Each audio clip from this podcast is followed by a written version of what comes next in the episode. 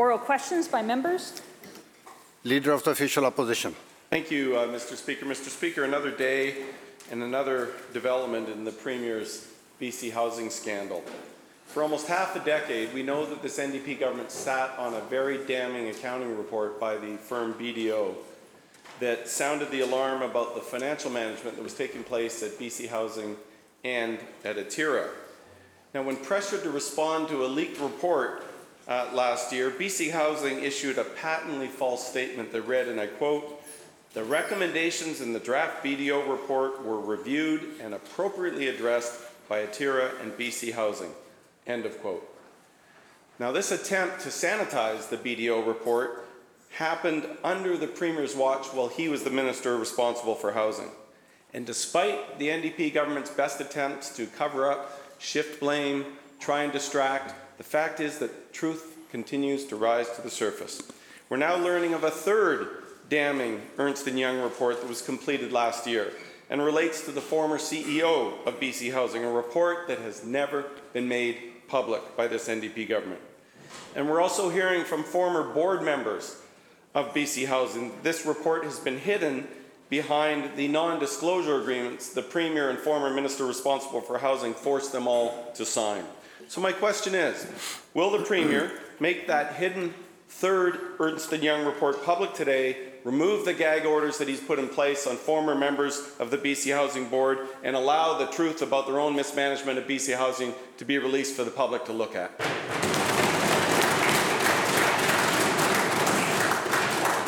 Minister of Housing. Thank you so much, Honourable Speaker.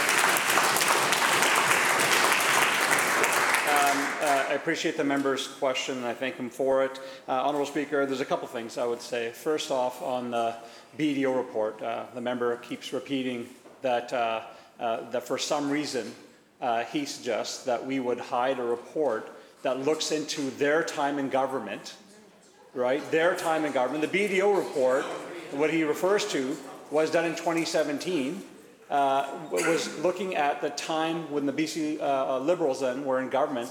Wh- Why would we hide a report that has that information from the public? I just, it makes no sense, Honourable Speaker. Now, we shared with the member already in this House, Honourable Speaker, that a report was commissioned by the board at the time. It was not shared with the minister, the minister uh, that was responsible at the time. Uh, the report then was a decision was made by the board that they felt that there wasn't enough information to go further. Now we took further steps, Honourable Speaker. When the premier came in, within three months of coming into the file, he realized, wait, wait a minute, there's some serious issues here. He uh, um, brought in uh, Ernst Young through the Office Controller General. They did an investigation.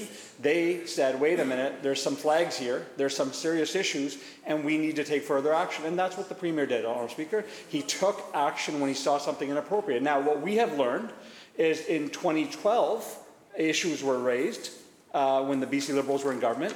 And at the time, the minister said, I have no indication whatsoever any time that things have been handled misproperly. And now we've learned from, uh, through Global's reporting that in uh, 2015, there was uh, actually a note sent to uh, the chief of staff for Rich Coleman, minister, uh, who was the minister for BC Housing.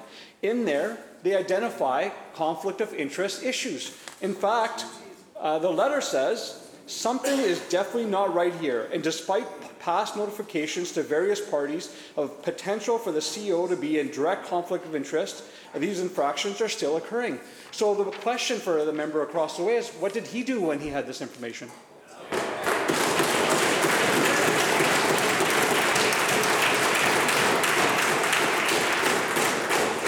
Leader of the Official Opposition, supplemental. Well, thank you, Mr. Speaker. I am always glad to give the member opposite some lessons in good corporate governance because the fact of the matter is, just a minute, the Members. the best part's coming. The- Let's, let's, let's get the always question. do this to yourselves. You always do Members, this to yourselves. members, You get excited before you should. Now just wait because the best part's coming. The fact of the matter is, we always did regular reports on any of the housing providers. And the members may recall, just a minute, this is the good part. Members. The members may recall that in 2013, we did a review of the Portland Hotel Society. And it turned out the former NDP MLA, Jenny Kwan, and her husband, who ran the Portland Hotel Society, were traveling around the globe Vienna, Disneyland, Austria.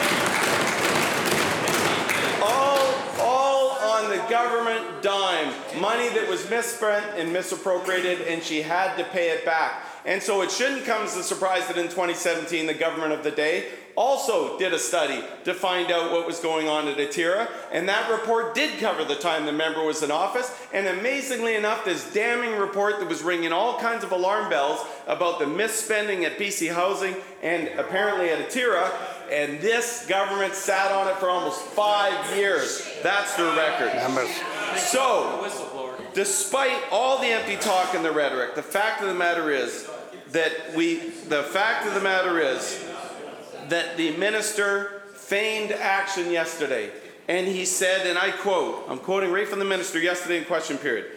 I made sure immediately that staff stopped any additional funding that may be going to Atira.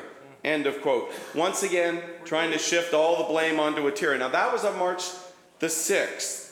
Yet a month later, he contradicted himself with a news release announcing more funding to Atira to manage the Gastown building on Water Street, with wonderful quotes from the minister himself. This just doesn't add up. The minister had the report in his hands, not just the BDO report, but the Ernst & Young report, a damning report suggesting all kinds of problems. And yet, weeks later, he's announcing more funding for the very organization that he professes to be so concerned about and that they're trying to put all the blame on.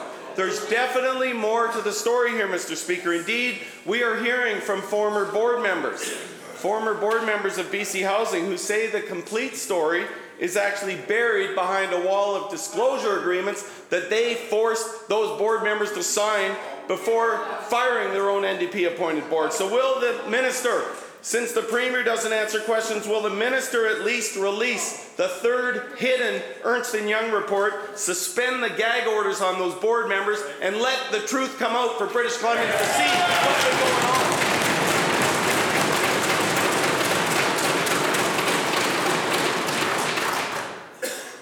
Minister of Housing. Thank you so much, Honourable Speaker. Um, uh, for the record, the member never answered the question on why they didn't do anything in 2015 when this information was brought forward, Honourable Speaker. Members,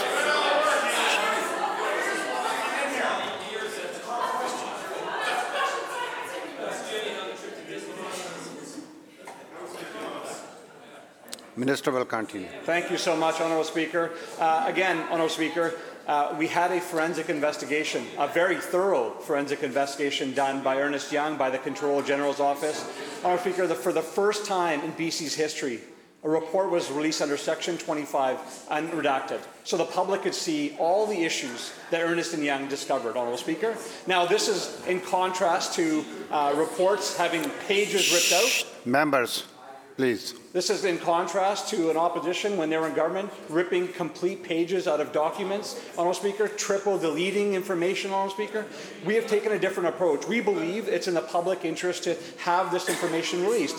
What the report say? The report said that there was a former CEO of BC Housing was uh, finding ways to ensure that dollars went to his partners, um, um, uh, uh, not-for-profit, Honourable Speaker, going out of his way going out of his way to ensure that no one could be able to see what he did, Honourable Speaker. That was wrong. When we see something, we take action, Honourable Speaker, and that's what we've done here.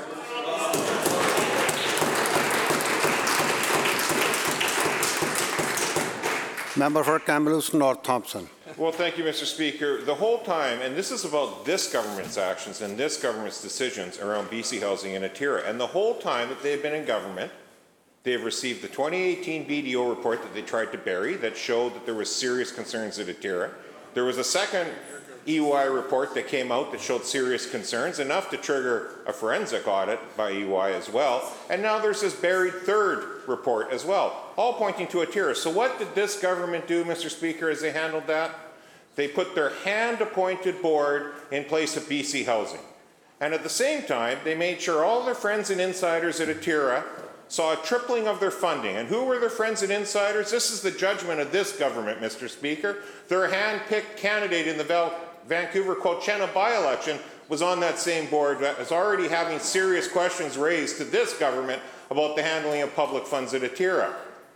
Oh. They then Much to our surprise, as we peel back the onion, Mr. Speaker, find out that the Forest Minister's spouse is on the board of Atira as well. Talk about friends and insiders at a time that this Premier won't explain how the tripling of funds to an agency under non-stop bad reports is being looked at.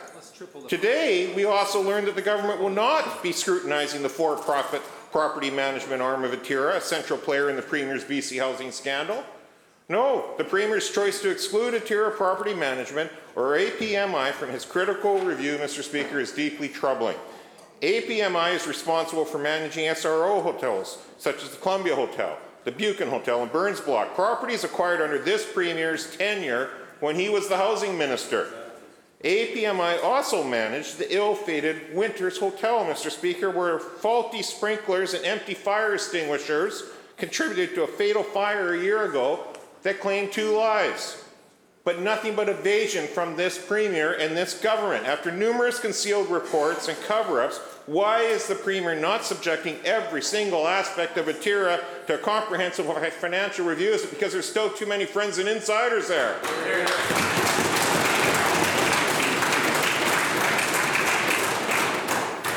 Minister of Housing. Thank you so much, Honourable Speaker. There's uh, so many things uh, factually incorrect in that member's statement.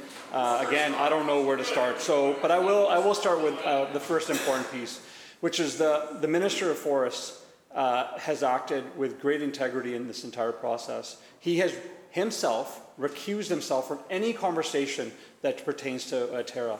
Honourable Speaker, uh, not only has he done that, uh, he hasn't spoken to me about a single issue since this whole thing has come forward. And that's the type of integrity that we were hoping that the former CEO of BC Housing would have had, Honourable Speaker, because if that had been done, if conflict of interest rules there had been followed, we wouldn't have to have the uh, forensic investigation. We wouldn't have to have the information that we have here. Now, the members across the way know that uh, they also have connections to people on the board of uh.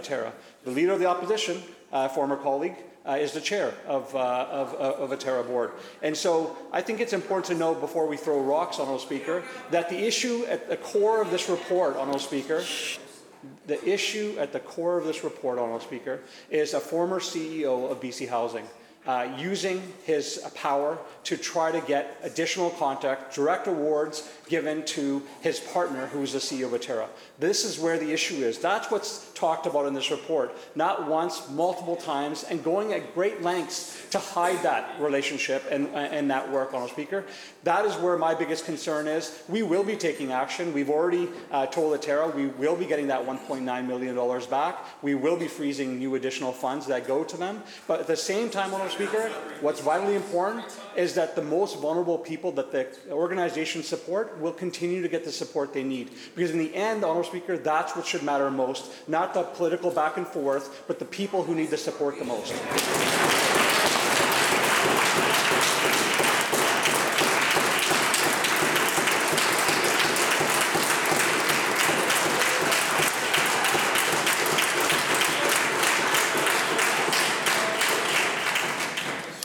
Kamloops North Thompson supplemental. Uh, Thank you, uh, Mr. Speaker. Well, the, the minister likes to talk tough in here, but last I checked, the friends and insiders at the board of Atira keep telling this, this minister and this premier to go away. They're going to do whatever they want. They're not changing how they do business because they've done nothing wrong, apparently. And Mr. Speaker, I would also point out to the minister that it's this premier and this government that is actually in charge, and they're the ones that actually have been approving the money. We're not the decision makers on this side right now. Newsflash, it's your decision making that's in question here. As you triple the dollars going to Atira while they've been under a cloud the whole time you've been in government. Mr. Speaker, once again, based on these answers, we're seeing further attempts by the Premier to cover up this BC housing scandal. The damning 2018 report from BDO explicitly warned of the financial mismanagement at both Atira and their fully owned subsidiary APMI. To quote directly from the report, APMI receives 80% of the gross monthly payment received by Atira from BC Housing. 80%, Mr. Speaker. So when the Premier concealed these reports and then tripled the funding to Atira at the same time, 80% of that tripling was funneled to the profit driven subsidiary APMI. That's this government's decision-making, Mr. Speaker. Yet instead of initiating a thorough and transparent investigation into the group implicated in the fatal Winters Hotel fire, the Premier is shielding this portion from Atira from total scrutiny. Can the Premier tell the victims of the Winters Hotel fire why they aren't entitled to a comprehensive investigation into the finances of Atira and all of its subsidiaries?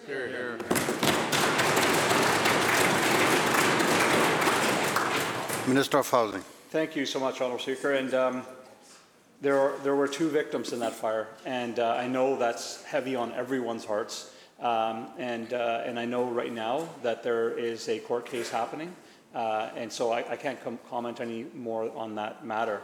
But I, I will say, Honourable Speaker, that it's important for the record to note that uh, during the pandemic, funding for not-for-profits to provide support for the most vulnerable people were increased. There's no, uh, we're not denying that because that was vitally important, Honourable Speaker. That saved lives. It saved lives for people across this province, Honourable Speaker. We did increase the supports for people because we knew that the most vulnerable were disproportionately facing the impacts of the pandemic. Now, what we didn't do, Honourable Speaker, was direct reward them to one part, one uh, Members, organization. members. That is at the core of the issue. The issue isn't additional dollars going to support the most vulnerable people. The issue is that when BC Housing got dollars, they gave direct contracts, direct awards to their uh, to uh, to one not-for-profit, which had Mem- serious. members, members, members, members, please. Minister will continue. Honourable Speaker, it's, it's, it's important. This is an important point. I mean, the, this is an important topic. I assume the members want to hear answers. Heckling the entire time when we're having an important conversation does not help this conversation. This is a serious report, uh, and so it's important for members to have the detail. Money gets funded to BC Housing. They make decisions on not-for-profits that can provide that support. I, maybe it was different when they were in government. Maybe they directly awarded contracts to not-for-profits. That's not what happens here, Honourable Speaker. Decisions were made. Clearly says in the report that the uh, Members, please continue. Thank you, Honourable Speaker. The report lays out clearly, Honourable Speaker, that the CEO of BC Housing, the former CEO of BC Housing, uh, went out of his way to uh, direct staff to direct reward contracts to his spouse's uh, not-for-profit. That is at the core of the issue here. The issue isn't additional dollars going to helping the most vulnerable people. I know members across both sides supported additional dollars to go to support the most vulnerable. What we didn't support, Honourable Speaker, is decisions being made behind, without procurement processes, going directly to the CEO's partner. We all agree that that is not appropriate behavior, and that's why we released that report.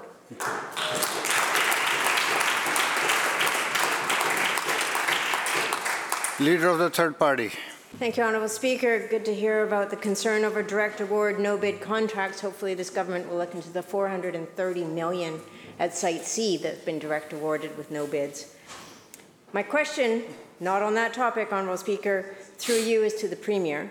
Does the Premier believe that workers in this province should be paid a living wage? Minister of Labour. Thank you. uh,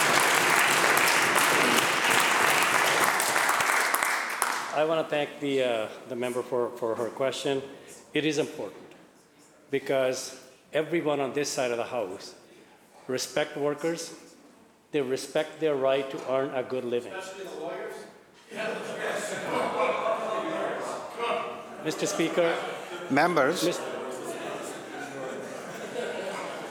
Mr. are you Speaker, feeling better now? Please. Minister will continue. Mr. Speaker, when we formed government, minimum wage in this province was one of the lowest in the country. Why?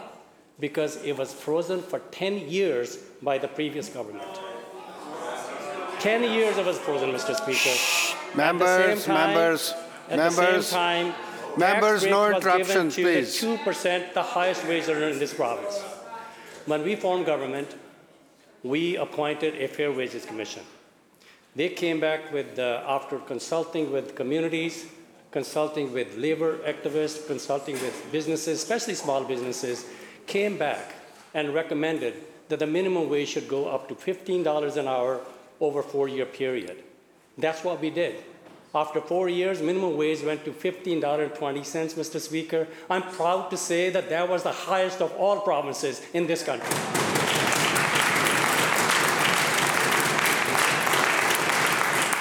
Mr. Speaker, then we suggest, but then we said that the minimum wage should be tied to the rate of inflation. We did that last year, the 2.8%, because that was the inflation in the previous year. We did that again this year, 6.9% increase, because that was the uh, inflation rate for last year. Again, this is the highest of all provinces in the country. We're really proud of that.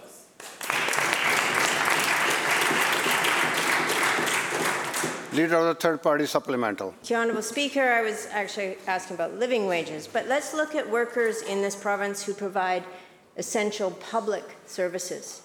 As we speak, a transit strike in the Fraser Valley is entering its seventh week. Thousands of people have been un- unable to use public transit to get to work or school. Fraser Valley residents are frustrated, but people understand the plight of these transit workers. Bus drivers in the Fraser Valley make 32% less than those in neighboring regions. They often work long standby hours for which they receive less than $3 an hour and they have no pension plan. Workers are underpaid and overworked, and so they're on the picket line asking for fair wages and fair treatment. This is what happens when governments outsource public operations to for profit corporations without any safeguards. Although the buses in the Fraser Valley are owned by BC Transit, they are operated by a private company, and that company is nickel and diming its workers. The employer hasn't stepped up to negotiate, and the government has remained silent. Public operations should be publicly run. My question through you, Honourable Speaker, is to the Premier. Will he put an end to the private outsourcing of essential public operations and ensure workers, like those on strike in the Fraser Valley, earn a living wage? Minister of Transportation. Very much, uh, Mr. Speaker. Thank you to the member uh, for the question. Uh, we are urging all the parties involved in this dispute, both First Transit and, the union representing the workers who are in a legal strike position and are on the picket lines, to get back to the table. The Minister of Labour has offered on a number of occasions the expertise of uh, a mediator uh, to assist the two parties to get back to the negotiating table. So far, there is no agreement between the two parties to do that. We continue to believe that the solutions, both on pay and working conditions, uh, that the union wishes to uh, pursue are best remedied at the bargaining table. That is how unions recently in the transit sector uh, achieved good collective agreements. Here in Greater Victoria, for example, just last month, uh, Metro Vancouver TransLink workers have also recently achieved a collective agreement, and so has the identical contractor that's involved as the employer in this dispute achieved collective agreements with employees in Kelowna and other communities. That's the way forward. At the bargaining table, the Minister of Labour has offered the assistance of a skilled mediator to get them there, and that's what we hope both parties agree to uh, and, and succeed at the bargaining table to get a lasting agreement that helps workers improve their pay and conditions.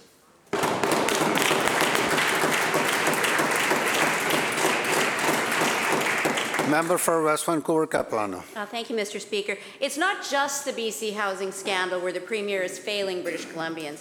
After a year of fierce resistance by parents, the Premier claimed to have paused his unilateral plan to centralize services for children with disabilities.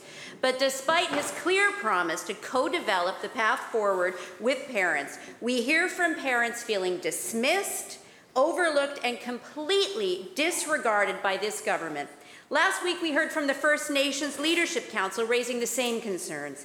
In the face of this lack of meaningful engagement, parents and professionals have stepped up to craft a comprehensive plan for better services. They call it the P&P plan. It's based on lived experience, cutting-edge research, and years of work serving these children. It offers a principled approach uh, to diagnosis, individualized funding for all children with disabilities, and addresses critical barriers to access. This plan was shared, Mr. Speaker, with this government two months ago, and nothing has been heard uh, back to those parents. So, Mr. Speaker, will the Premier embrace and implement this plan or continue with his failed top down approach? Minister of Children and Family Development. Well, thank you very much. and, and thank you to the member for the question. We have made a very strong commitment um, to broader and deeper engagement. And so we will continue doing that, Honourable Speaker. That's with families, with stakeholders, with advocates, with uh, people with lived experience. We also will be engaging with Indigenous rights and title holders to meet the standards of the Declaration Act as well, Honourable Speaker. Um, I've met with the Disability Collaborative. There were uh, 17 groups represented on there. I continue to meet with agencies. I met with uh, an agency today. Um, and I continue to meet with families and other stakeholders as well. We've made that commitment. We will continue listening to the experiences, the knowledge and the expertise of people from the sector and from the field because, Honourable Speaker, we know that even today, still too many children are being left behind. We need to build a better system that will be informed by people um, with experience and knowledge and um, will also be informed by the evaluation of four pilot family connection centres. We know that we need to make improvements to the system because we, we need to match up services to children's unique needs as early as possible. It's so important to help them on their developmental pathway and to help children and youth thrive. Member for Prince George Valemount. Well, it's not just the BC housing scandal, and the, uh, the minister's comments reflect a broken promise, another broken promise by this premier to families with neurodiverse children. There is no other way we can look at that answer. The crises are mounting in the province, and in fact, healthcare continues to get worse in communities right across this province. We still have long emergency wait room times and hallway medicine. This week, in fact, we had an urgent memo from Dr. Jeff Plant, and he urged patients to actually bypass Langley Memorial Hospital. Why? Due to the dire and near catastrophic situation in the emergency department. This is a highly respected physician who says very sick patients are being warehoused for days in the emergency department. This is the same hospital in which Sonia Portillo nearly bled to death in a hallway overnight. So, after six years, two terms under this NDP government, how many more patients must endure unbearable suffering, having doctors say, don't go to that hospital? How much longer before British Columbians deserve the health care that they need and expect? Minister of Health. Well, thank you. Uh, uh, thank you, Honourable Speaker. And first of all, I would say that the doctors, the nurses, the health sciences professionals, the healthcare workers at Langley Memorial Hospital have done an extraordinary job. That today in British Columbia, there are in our acute care hospitals across BC 9,804 patients, uh, inpatient in our province. And our healthcare professionals and workers are doing exceptional, an ex exceptional work. With respect to Langley, we're taking specific actions because this is an issue with, in particular with hospitalists at Langley Memorial Hospital. And we are engaging them in discussions around their contract. And I believe those discussions, and they'll continue on Friday, Honourable Speaker, will lead to a positive result. In addition to that, we're taking specific actions now at Langley Memorial Hospital. A group of family physicians in the Langley area has been signed to a contract, Honourable Speaker, to take over a responsibility for patients at the hospital. Other significant actions are being taken as we work with all of those at the hospital, family doctors, nurses, health sciences professionals, and indeed hospitalists who have been raising significant issues about the hospital. I must say, though, Honourable Speaker, that uh, I think the actions that have been taken by the government are, have been across the health professions well respected over the last period. 3,014 doctors have signed the new contract for family practice.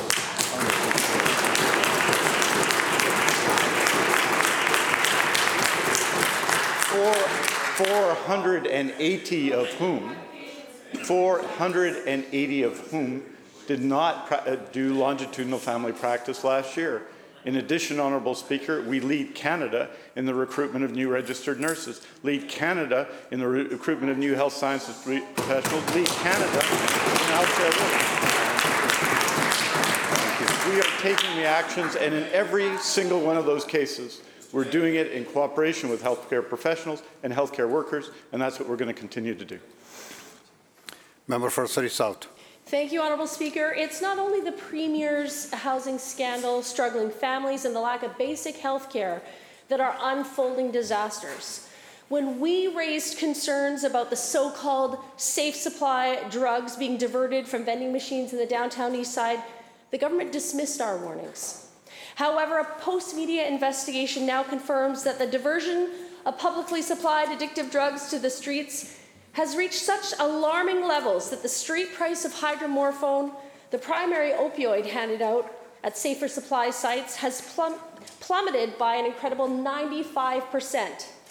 Diverted safe supply pills that used to sell for $10 a pill are now being sold for as low as 25 cents a pill around VGH and downtown because of this government's flooding of the market. Unsurprisingly, doctors are reporting a disturbing rise in the number of youths with new onset opioid use disorder and an increasing number of youth overdoses in hospitals involving hydromorphone.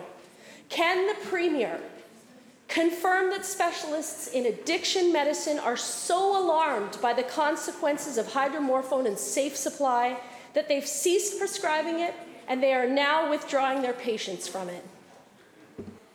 Minister of Mental Health and Addictions. Thank you.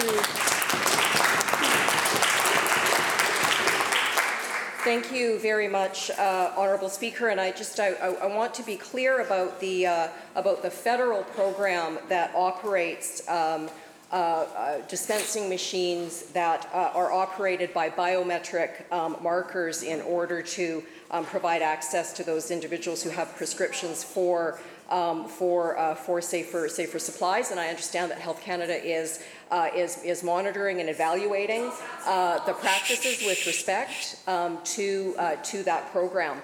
Um, I, I, would say that we uh, that, that, with respect to diversion, diversion is certainly something that it, our public health officials are looking at as part of the evaluation of our prescribed safer supply um, programs. And I know that health authorities work very closely uh, with prescribers, uh, with pharmacists, in order to monitor um, and, and uh, monitor that situation and evaluate, evaluate that situation. It is certainly part of the of the evaluation pro uh, process that is uh, that is uh, applies to our safer supply safer supply programs, and we will continue that evaluation in conjunction with our public health officials and our health authorities.